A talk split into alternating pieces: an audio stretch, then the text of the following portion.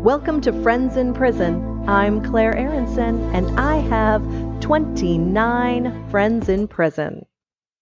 Hello and welcome.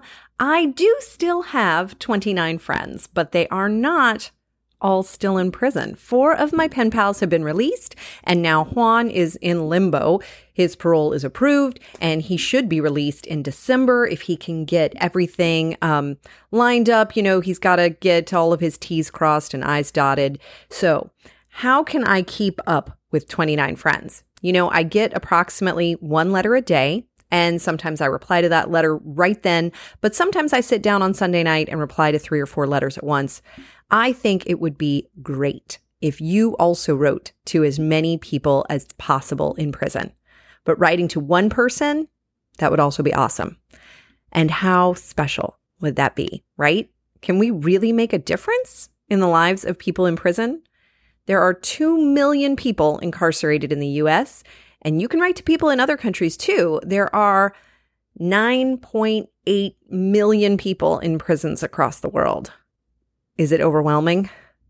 Have you heard the tale of the starfish? Like, I'm, I'm going to read this to you real quick. It all started when a young girl was walking along a beach upon which thousands of starfish had been washed up during a terrible storm. When she came to each starfish, she would pick it up and throw it back into the ocean. People watched her with amusement. She'd been doing this for some time when a man approached her and said, Little girl, why are you doing this? Look at this beach. You can't save all these starfish. You can't begin to make a difference. The girl seemed crushed. I mean, suddenly deflated. But after a few moments, she bent down, picked up another starfish, and hurled it as far as she could into the ocean. She looked up at the man and she replied, Well, I made a difference for that one. I remember this story stopping right there. It's enough that she helped that one starfish, but there is more to the story. The old man looked at the girl inquisitively and thought about what she had done and said, Inspired, he joined the little girl in throwing starfish back into the sea. Soon others joined, and all the starfish were saved. This is adapted from The Star Thrower by Loren C. Eiseley. What I learned in the last four years while I've been writing to people in prison um, is that it does. It does make a difference. So I would encourage you, whether you save one starfish or you get as many people as you can to start writing to people in prison that it is worthwhile. I want to talk to you about some other things that I have learned. You know, what do I wish I had known when I first started writing to people? Firstly, be upfront with your pen pal. I have always started by telling people that I'm not looking for love. I'm happily married, but uh, more than that, if someone uses bad language or asks an offensive question, I used to just ignore it. Now I'm direct. I tell them, I don't like that. My pen pals, they can't see a reaction on my face, they can't hear it in the tone of my voice. I have to respond if I have an important reaction. It doesn't mean that no one will ever use a bad word, um, but it's usually accompanied by an apology because my pen pals have gotten to know me. And actually, you know what? The language is pretty clean because I'm upfront with people.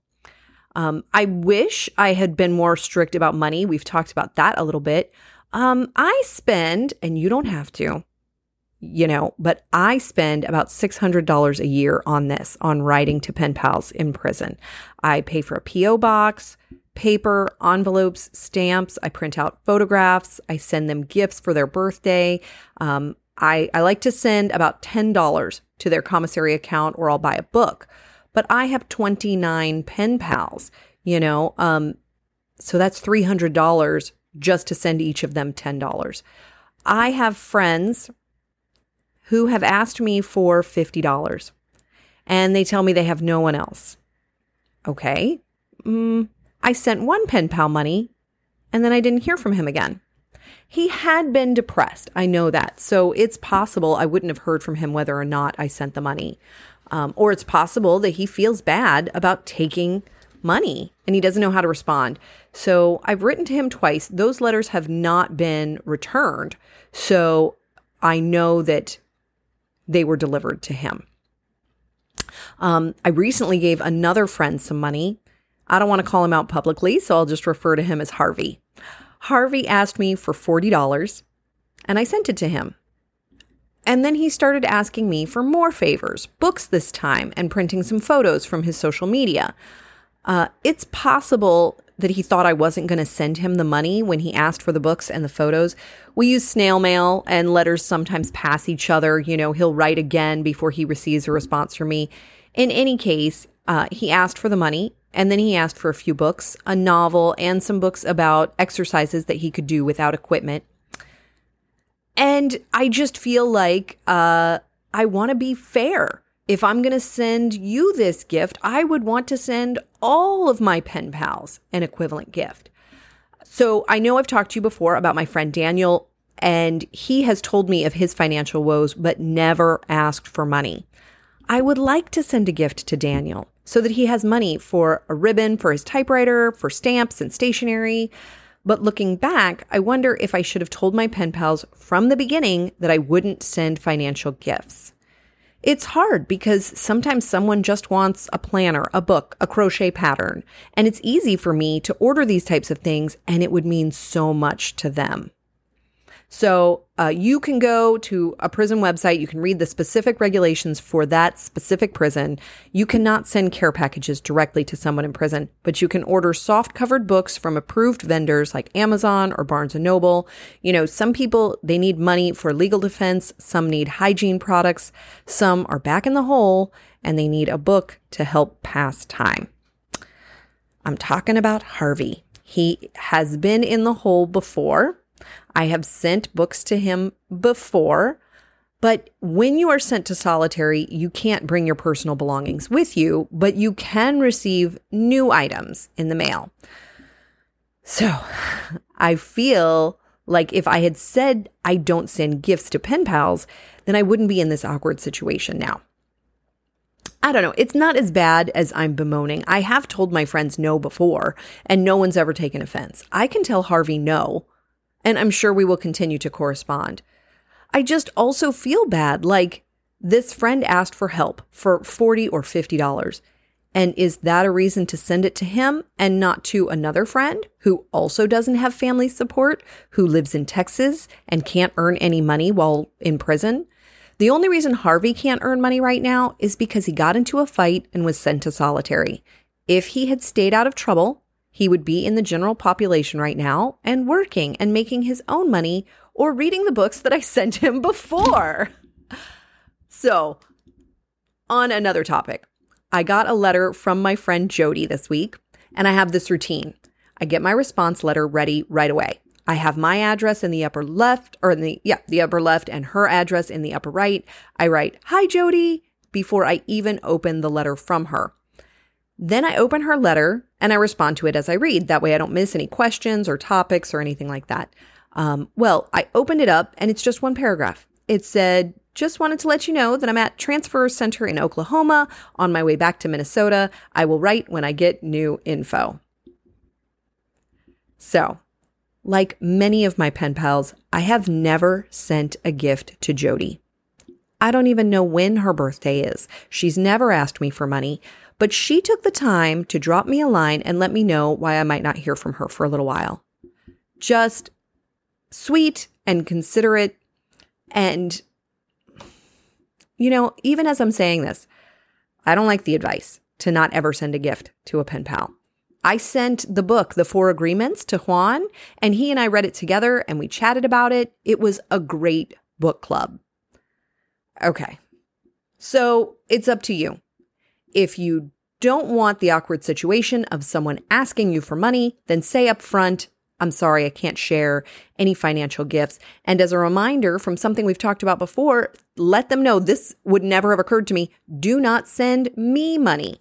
If I receive a money order from a pen pal, I'm going to mark it as uh, recipient is deceased and return the money order. And you guys are going to have to work it out from there.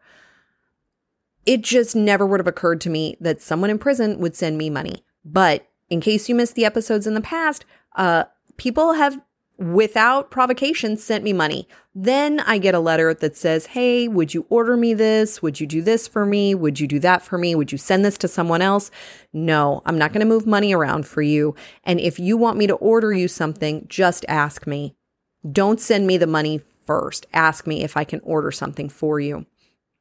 So, um, I don't want uh, the money to get confiscated. And I, from what I understand from Daniel, that's what happens in Texas. If you just return the money order, the prison can confiscate it. Look, I'm being upfront with you. Don't send me any money. And if you do, you've got to work that out with the uh, facility that you're in. Okay. So, on another note, John Fetterman, the Democratic candidate for Senate for Senate from Pennsylvania, he was recently asked what he would do if he had a magic wand and he could change one thing in society. Life without, this is his quote, life without parole in Pennsylvania. We could save billions in revenue long term, thousands of lives, and not make anyone less safe. Expunge as many permanent records for people who have been living their best lives and paying well beyond what they should have for something that happened 10, 15, 20 years ago. So, uh, John Fetterman is getting some backlash because he didn't say things like cure childhood leukemia.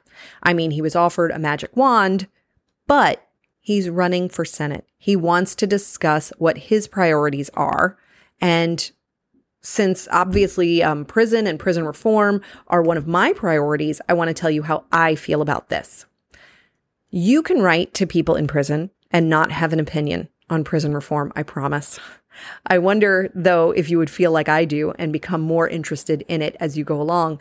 I do have an opinion, and since I do, I'll go ahead and say it. I believe in life without the possibility of parole, and I'll tell you why. Because I don't believe in the death penalty.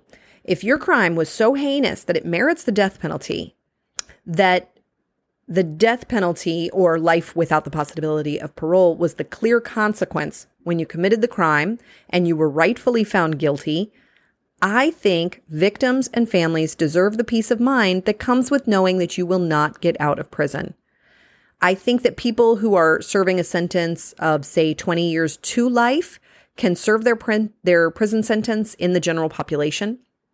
They could have jobs, they can take classes, interact with other prisoners, but those people who have been sentenced to life without the possibility of parole should live like current death row inmates live. I think there is a punitive element to that kind of incarceration, and I think it's safer for other inmates as only the most violent and dangerous criminals would be handed this sentence. So, um, I wish John Fetterman good luck in um, kind of delving more into prison reform and the reasons why he thinks it's inhumane to have life without the possibility of parole and what can be done to expunge old uh, records and what can be done to help people when it comes to rehabilitation and those people who, as he has said, have been living their best lives and have paid well beyond what their sentences were. Um, so someone else that I was um, came on under my radar this week. I know we've talked about prison jobs and whether or not it's humane or it's slavery to not pay prisoners for their work. And I was listening to an interview with Adam Johnson. This is the podium guy from January 6th. He was sentenced to 75 days here in Florida, and he described prison as a very busy place.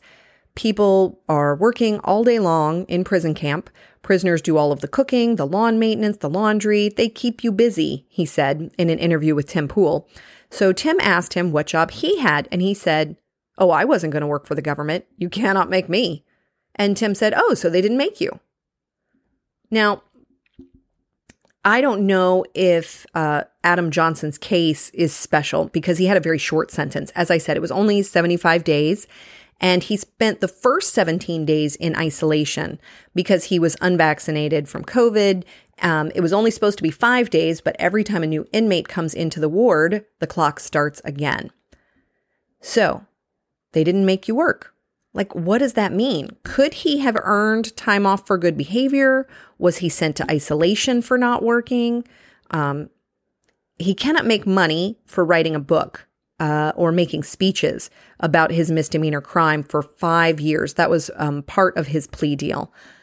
But it sounds like he would like to pen a book after those five years are up. So maybe he wanted to take a stand while he was in prison camp. So it was worth it to him not to get the time off for good behavior or to be sent to solitary, but the person doing the interviewing did not go into that. They just kind of, oh, okay, they didn't make you.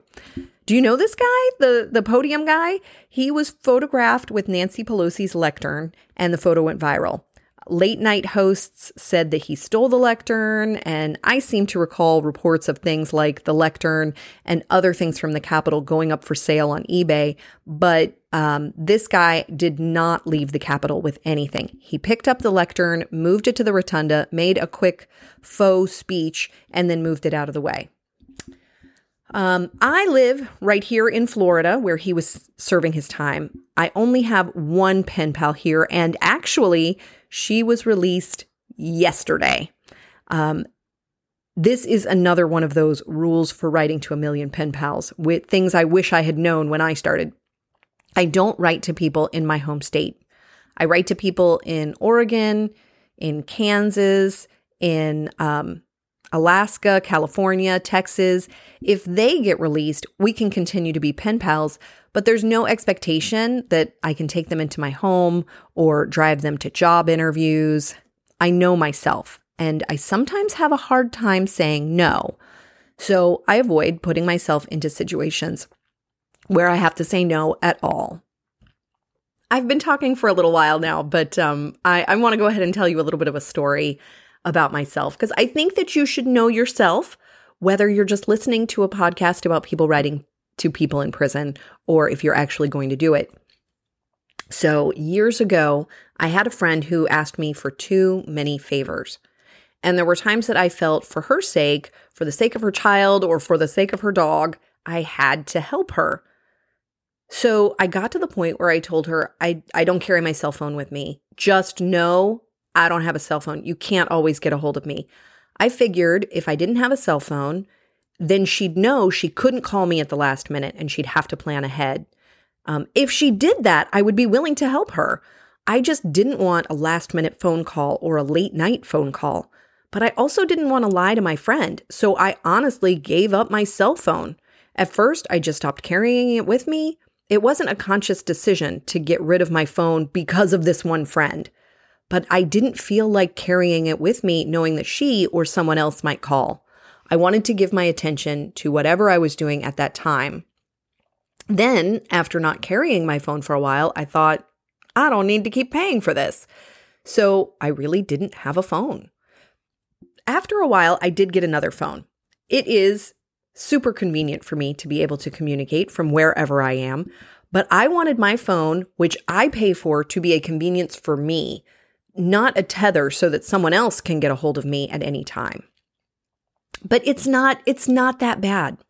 You know, it might be nice to have a pen pal nearby, someone that you could visit in person. It could be a really neat aspect to the relationship.